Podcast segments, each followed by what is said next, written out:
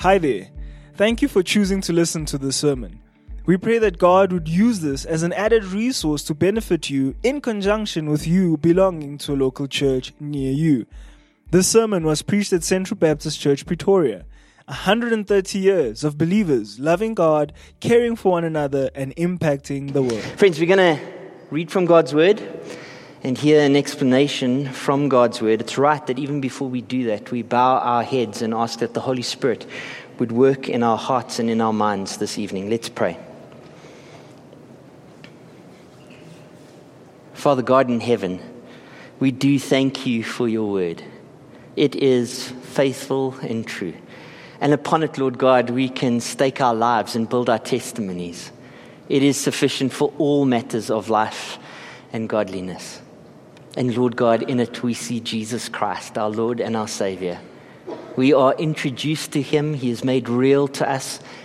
And Father, for those of us who have put our faith and trust in him, our desire is to worship him in this life and then forever and ever in the life to come. We do ask, Lord God, even as we now look at 1 Corinthians chapter 14, would you renew our minds? Would you stir our hearts to new affections? Lord God, would you transform our lives that we would worship you indeed in spirit and in truth? These things we pray in the wonderful name of Jesus Christ, our Lord and our Savior. Amen. Well, friends, I already said in the prayer that we are looking at 1 Corinthians chapter 14 this evening. We're not going to look at the whole chapter. It's quite a long chapter. We'll have to continue looking at it next week. But we are going to look at the first 19 verses of 1 Corinthians chapter 14. That's in your New Testament, after the Gospels and Acts, Romans, and then 1 Corinthians. I think the shuffle of paper has ended. I'm going to read beginning at verse 1. Hear the word of God. Pursue love and earnestly desire the spiritual gifts, especially that you may prophesy. For one who speaks in a tongue speaks not to men but to God, for no one understands him, but he utters mysteries in the Spirit. On the other hand, the one who prophesies speaks to people for their upbuilding and encouragement and consolation. The one who speaks in a tongue builds up himself, but the one who prophesies builds up the church. Now, I want all to speak in tongues, but even more to prophesy. The one who prophesies is greater than the one who speaks in tongues, unless someone interprets, so that the church may be built up. Verse 6. Now, brothers, if I come to you speaking in tongues, how will I benefit you unless I bring you some revelation or knowledge or prophecy or teaching? If even lifeless instruments, such as the flute or the harp, do not give distinct notes, how will anyone know what is played? And if the bugle gives an indistinct sound, who will get ready for battle? So with yourselves. If with your tongue you utter speech that is not intelligible, how will anyone know what is said? For you will be speaking into the air. There are doubtless many different languages in the world, and none is without meaning. But if I do not know the meaning of the language, I will be a foreigner to the speaker, and the speaker a foreigner to me. So with yourselves, since you are eager for manifestations of the Spirit, strive to excel in building up the church. Therefore, one who speaks in a tongue should pray that he may interpret. For if I pray in a tongue, my spirit prays, but my mind is unfruitful. What am I to do? I will pray with my spirit, but I will pray with my mind also. I will sing with my spirit, but I will sing with my mind also. Otherwise, if you give thanks with your spirit, how can anyone in the position of an outsider say amen to your thanksgiving, when he does not know what you are saying? For you may be giving thanks well enough, but the other person is not being built up. I thank God that I speak in tongues more than all of you. Nevertheless, in the church, I would rather speak 5 words with my mind in order to instruct others than 10,000 words in a tongue. Just so far in the reading of God's word. Battled a little bit to come up with an introduction to this evening's message, but I've settled on introducing just 3 concepts to you as those who are sitting listening to this message this morning. And they are this. They are doctrines that relate to Scripture that we believe and teach at Central Baptist Church, Pretoria. The first doctrine is we believe in the inerrancy of the Bible. Tim? Amen. Amen. That the Bible is without error or fault in all of its teachings. Secondly, we believe in the sufficiency of Scripture. That Scripture makes the Christian, that's us even seated here this evening, that profess the name of the Lord Jesus Christ, complete, perfectly and thoroughly equipped for every good work. Now, you might have heard the first 2. I certainly pray the first 2 in my prayers every time that I preach. So you would have heard me saying that the Bible is faithful and true and without error. And you certainly would have heard me saying that it's sufficient for all matters of life and godliness if you've been attending the church for any length of time. So we're familiar with those first 2. But the third one is a bit of an odd word. We believe in the perspicuity of God's word. That really means the clarity of God's word. That God's words are clear enough for the simplest person to live by, that they are deep enough for readers of the highest intellectual ability, and that they are clear in all essential matters of faith and practice. Now, we have an illustration of a church which held to these lofty beliefs in the book of Acts. We read about them in Acts chapter 17, verse 10 and 11. We read that Paul and Silas were sent away by night to Berea. It's a city in what we now call Europe. And when they arrived, they went to the Jewish synagogue. That was their regular practice. And we are told that these Jews were more noble than those in Thessalonica. They'd just been thrown out of the city of Thessalonica by the Jews who opposed the message of the gospel, because they received the word with all eagerness, examining the Scriptures daily to see if these things were so. This evening, we will be speaking about the gift of tongues. My request to you, even as you hear the reading and then the teaching of God's word, is that you would be a Berean as you approach the subject. Examine your own experience. Examine what you have been taught in the past. Examine this preacher in the present. Examine all these things against Scripture. And what is true, the word, receive with eagerness. So with that said, let's go to verse 1 of 1 Corinthians chapter 14. It reads, "Pursue love and earnestly desire the spiritual gifts, especially that you may prophesy."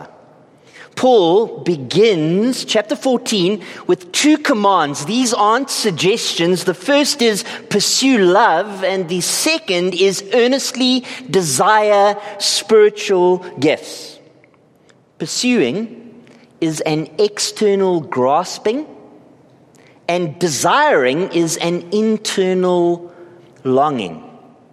Reach out for love and long for the spiritual gifts, says Paul. Paul started writing about spiritual gifts in 1 Corinthians chapter 12. He wrote that each person in the body of Christ is uniquely gifted, and that every member of the body is important for the right functioning of the whole body. Paul wrote that we do not get all the spiritual gifts ourselves, and he closed chapter 12 by writing that he would show the church in Corinth a still more excellent way.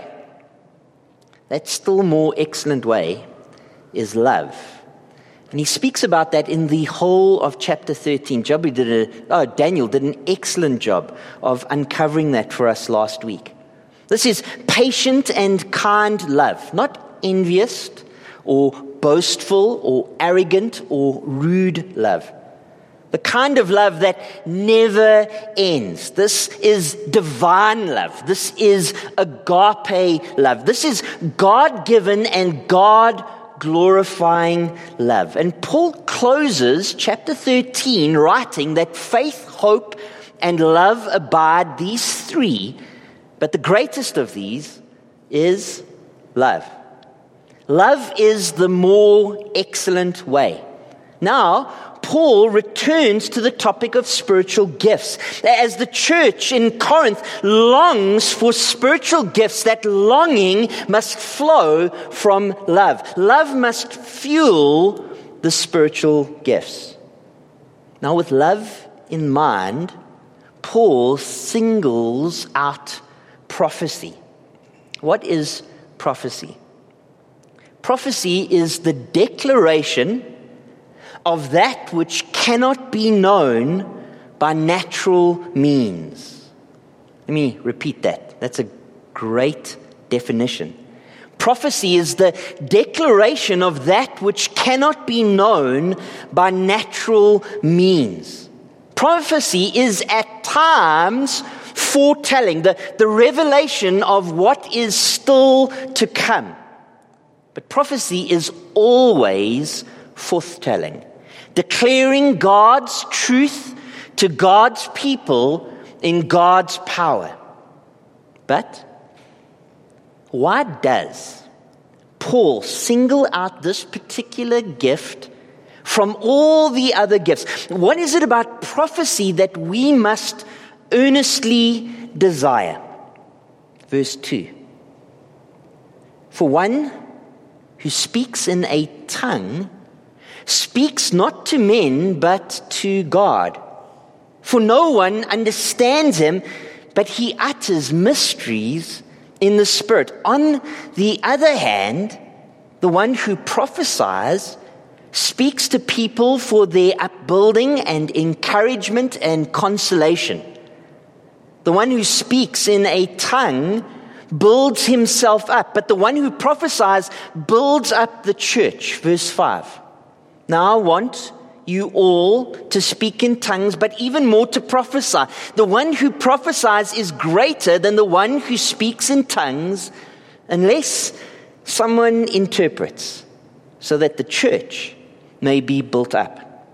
First, on verse 2 to verse 5, note that the gift of prophecy is being compared to the gift of tongues. The word translated tongue throughout 1 Corinthians 14 is glossa. Glossa could mean the member of one body, the organ of speech, my tongue, or glossa could mean the language or dialect used by a particular people distinct from that of other nations. The gift of tongues, glossa, is the miracle of speaking in a human language the speaker has never learned. Let me repeat that definition. The gift of tongues, glossa, is the miracle of speaking in human language the speaker has never learned. glossa in 1 Corinthians chapter 14, where we are now, is the same miraculous speaking in a human language that happened on the day of Pentecost. If you turn in your Bibles to Acts chapter 2, verse 4, you would read the following. They were filled with the Holy Spirit and began to speak in other tongues. That's glossa, as the Spirit gave them utterance. And then again, a little bit later in Acts chapter 2, on the day of Pentecost, in verse 11, the crowd exclaims, we hear them telling in our own tongues. That's glossa, the mighty works of God. Glossa in 1 Corinthians chapter 14, where we are this evening, is the same miraculous speaking in a human language that happened when Cornelius and his family were saved in Acts chapter 10. We read in Acts chapter 10, verse 46, that they were hearing them speaking in tongues, that's the word glossa, and extolling God. Glossa in 1 Corinthians 14 is the same miraculous speaking in human language that happened when the disciples of John the Baptist were saved. In Acts chapter 19, verse 6, Paul laid his hands on them. The Holy Spirit came on them and they began speaking in tongue. That's the word glossa, and prophesying. Here's the point. 1 Corinthians chapter 14 is the same word for tongue, the same word glossa, as in the other places of Scripture. First, the gift of prophecy is being compared to the gift of tongues. Second, note the repetition in these few verses that we are looking at the moment of the words build up. You can track with me in your own Bible, verse 3. It says, speak to the people for their upbuilding. Verse 4, the one who prophesies builds up the church. Verse 5, interpret so that the church may be built up. Verse 12, strive to excel in building up the church. And then verse 26, let all things be done for building up. Paul wants the spiritual gifts to build up the church. Now this word build up translates the Greek word oikodomai. Oikodomai is a compound of two Greek words. The first word is oikos, and that means house. And the second word is doma, which means house too. Build up is an excellent translation, conveying the idea of strengthening, the idea of edifying. Prophecy builds people up, it edifies them. And prophecy holds people up, it encourages them. And prophecy cheers people up, it consoles them. Whereas tongues, if not interpreted, does nothing to build people up, nothing to hold people up, and nothing to cheer people up. So first, as we look at these few verses, the gift of prophecy is being compared to the gift of tongues. Second, prophecy builds up. Third, note the use of tongues in 1 Corinthians chapter 14. From verse 1 to verse 5 is negative, whereas the use of prophecy is positive. This verse is not teaching the proper use of tongues that the church must follow. This verse is teaching the improper use of tongues the church must avoid. Friends, what is it about prophecy that we must earnestly desire? This text would teach us that the positive upbuilding, encouragement, and consolation that comes from understanding and declaring God's truth to God's people in God's power. Which spiritual gifts must we earnestly desire most? Spiritual gifts that build up our church. The obvious application of 1 Corinthians chapter 14 from verse 1 to verse 5 is that we must earnestly desire the spiritual gifts that build up our church.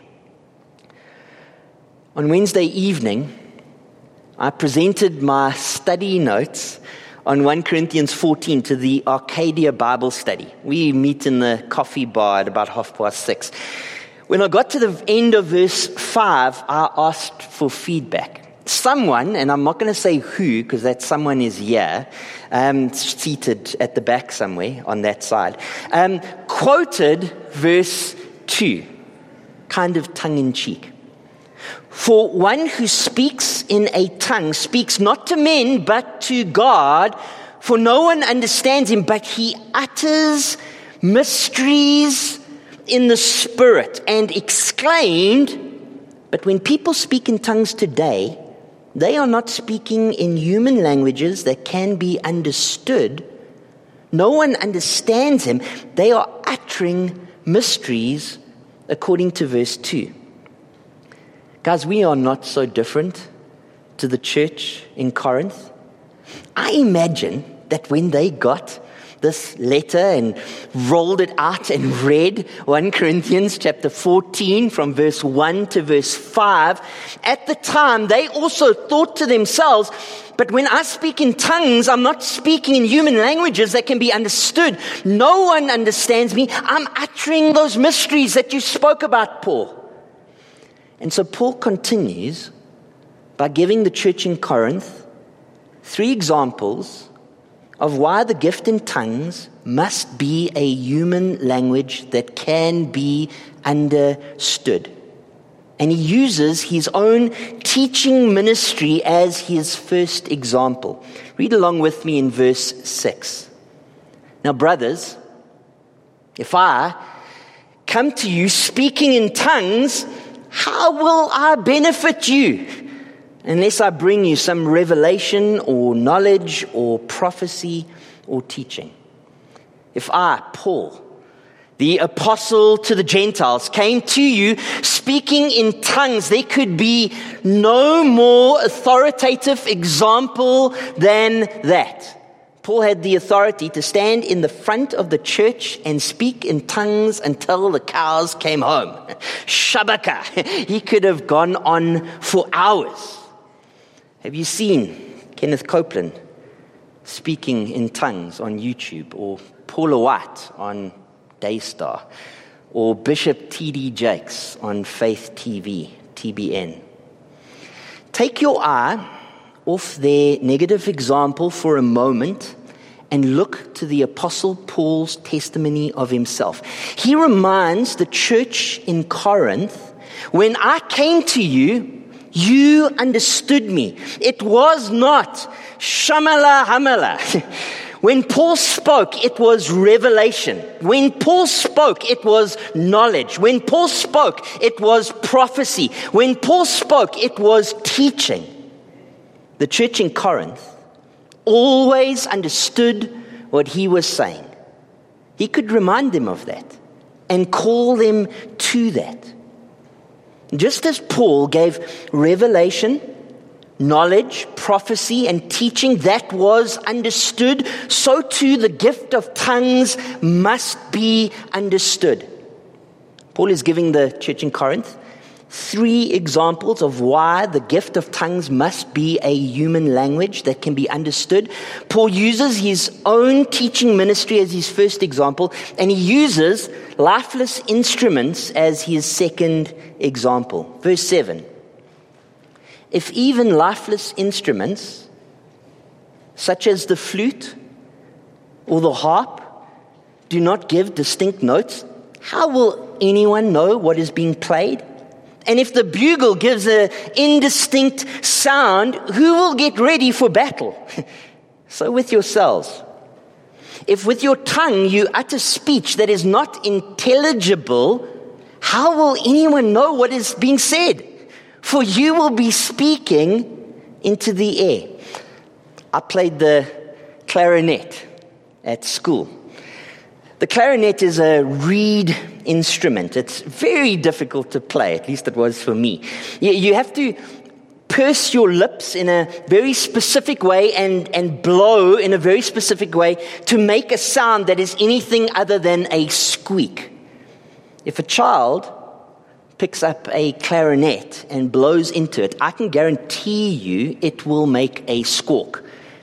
But an accomplished musician can make the clarinet sing. The only reason one plays the clarinet or the flute or the harp is to convey meaning. When you start out, you practice for hours and hours until your first recital before your parents. And you play a song. It might be a simple song, but it's a song that they can hear and appreciate even if you're not very good at the time. Distinct notes, ordered and arranged, convey meaning. Imagine a battle. Your army is ready to attack. So the commander hands the bugle to a child that has never played the instrument in their life before and tells them to signal the advance. Absolute confusion. The troops will not know whether to go forwards or backwards, left or right. But if a trumpeter puts the bugle to his lips and sounds the call, the men will spring into action and the battle will begin. We play lifeless instruments to be understood. So too, the gift of tongues must be a human language that can be understood.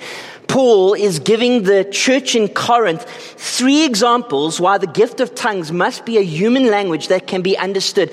And he uses lifeless instruments as his second example. And he uses every single language in the whole world as his third example. Read along in verse 10 in your own Bibles. There are doubtless many different languages in the world, and none is without meaning. But if I do not know the meaning of the language, I will be a foreigner to the speaker, and the speaker a foreigner to me. So with yourselves, since you are eager for manifestations of the Spirit, strive to excel in building up the church. English, Mandarin, Hindi, Spanish, French, Arabic, Bangla, Russian, Portuguese, Indonesian, Zulu, Afrikaans. There are 7,100 languages in the world, and every single one of them has meaning. Every single one of them is spoken to be understood. I went overseas a while back to the Middle East, and I went to a market to buy a trinket for Liesl. Very difficult business interacting with people you do not understand. A few times haggling for curios. I didn't know if the store owner was arguing with me, agreeing with me, or pulling my leg. Same thing when Liesl and I went to holiday to rural Mozambique. We went to an open market to buy food and clothing. The people were so friendly. But we had no idea what they were saying. They did not understand us at all. You end up smiling a lot and nodding your head a lot and showing them the money in your hand and hoping that it is enough and wondering if you are getting ripped off. Loving the experience either way. Communicating is a battle when you do not know what they are saying and they do not know what you are saying. Paul ends this section by writing, so with yourselves, since you are eager for the manifestations of the Spirit, strive to excel in building up the church. Just like Paul's own teaching ministry must be understood, just like lifeless instruments must be understood, just like human languages must be understood, if anyone is going to speak in tongues, make sure that the church can understand and be built up. When is speaking in tongues not okay? When what we say cannot or will not be understood. an obvious application of 1 Corinthians chapter 14 from verse 6 to verse 12 is that it is inappropriate to speak in tongues if no one can understand what is being said. On Wednesday evening, I presented my study notes to the Arcadia Bible study. You already know it's at 6:30 and it happens in the coffee bar just over there. When I got to the end of verse 12, I asked for feedback, and the same person, Priscina, as last time, quoted verse 2 again and says, "For anyone who speaks in a tongue speaks not to men, but to God. For no one understands him. But he utters mysteries in the Spirit," and exclaimed, "But tongues is a private prayer language, not spoken to man, but to God." What I said to the group on Wednesday, I'm now saying to you. Please do not get mad at me. Under the inspiration of the Holy Spirit, the Apostle Paul anticipates that objection, and he's going to answer that objection. So if you're going to pick a fight, take it up with the Apostle Paul after the service. Read with me in verse 13. "Therefore, one who speaks in a tongue should pray that he may interpret.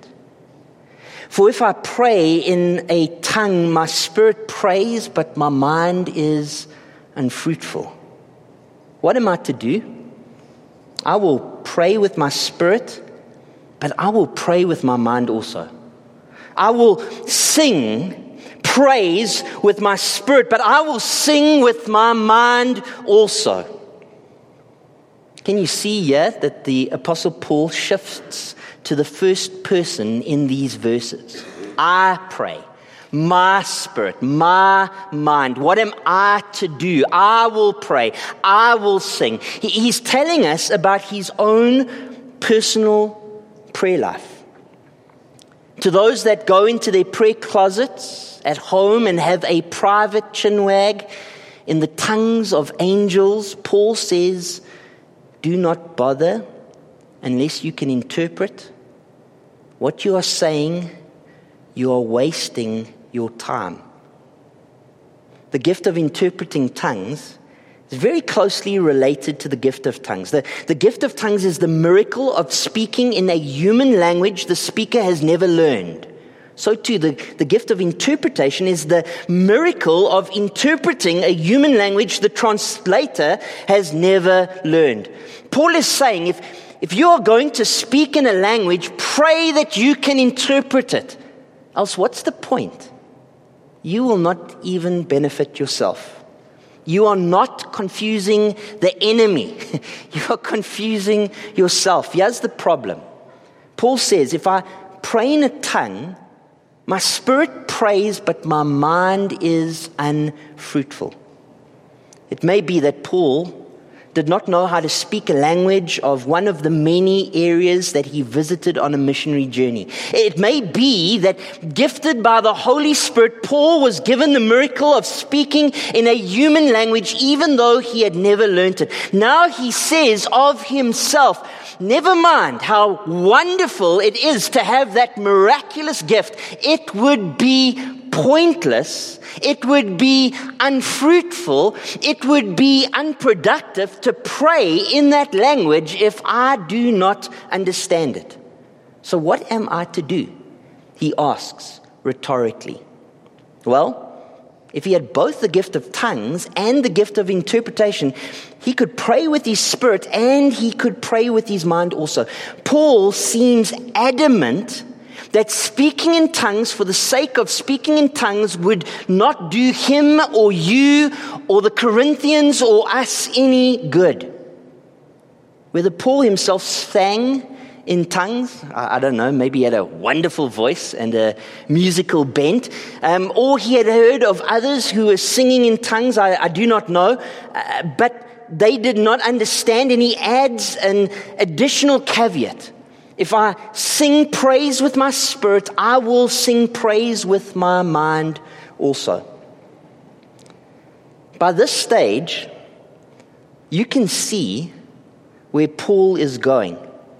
It is if he has been to church services in our city in 2023. The services where at some stage, after the music gets slower and slower and the lights get dimmer and dimmer, the worship leader encourages the crowd to raise their hands and their voices to the Lord in prayer. And as the crowd starts to mutter prayers, you begin to hear strange tongues filling the room as many people get swept up in the emotionally charged worship experience. It's as if Paul knows what is going on or what is going to go on. As if Paul is writing to the church in Corinth to address exactly this. Verse 16, read along with me in your Bibles. Otherwise, if you give thanks with your spirit, how can anyone in the position of an outsider say amen to your thanksgiving when he does not know what you are saying? For you may be giving thanks well enough, but the other person is not being built up. I thank God that I speak in tongues more than all of you. Nevertheless, in church, I would rather speak 5 words with my mind in order to instruct others than 10,000 words in a tongue. The word amen, amen is amen.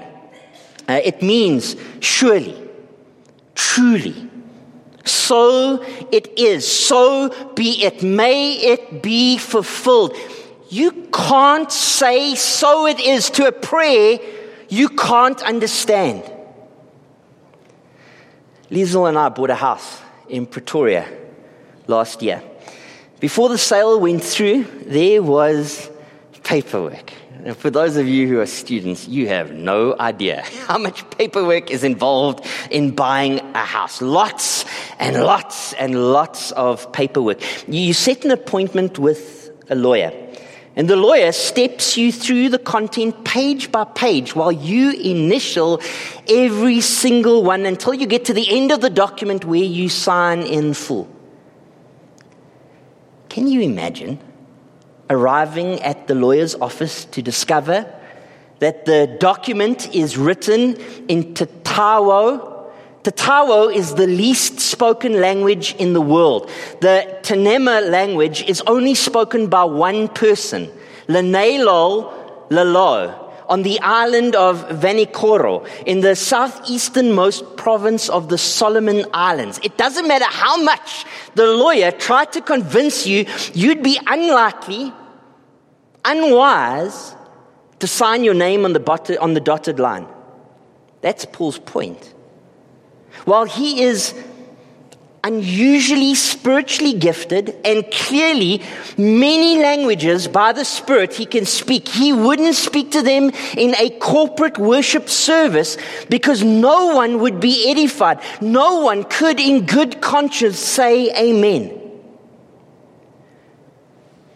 When is praying in tongues not okay?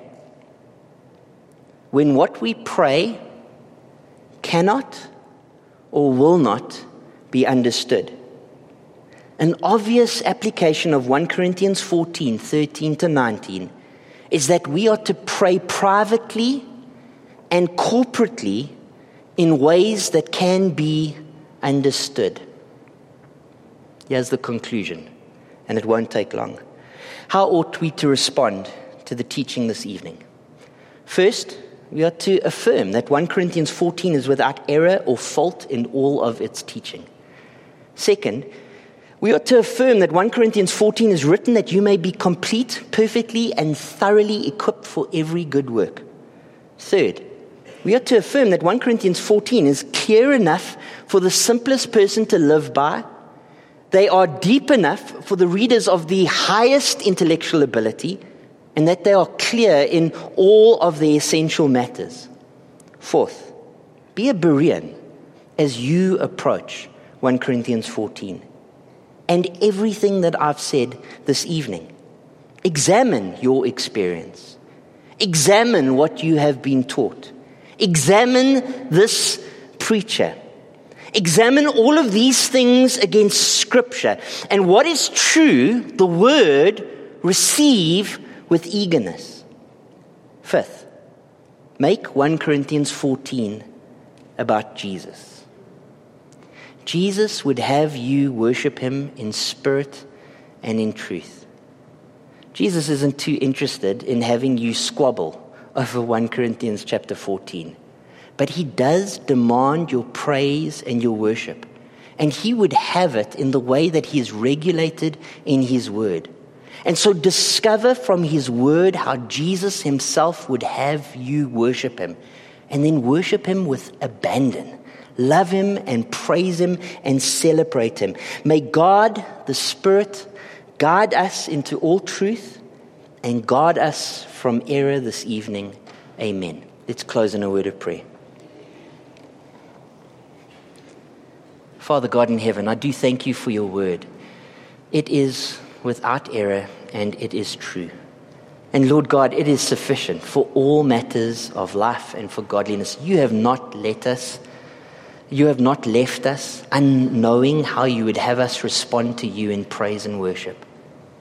Even this evening, Lord God, as we have gone through your word, I do trust that you would entrust it to our hearts, that you would give us understanding with our minds, and that you would be glorified in lives which are transformed to the praise and to the glory of your name. These things we pray in the name of Jesus Christ, in the power of the Holy Spirit, and to the praise and glory of our Father who is in heaven. Amen. Thank you for listening to this sermon. Find out more about Central Baptist Church at www.central.org.za.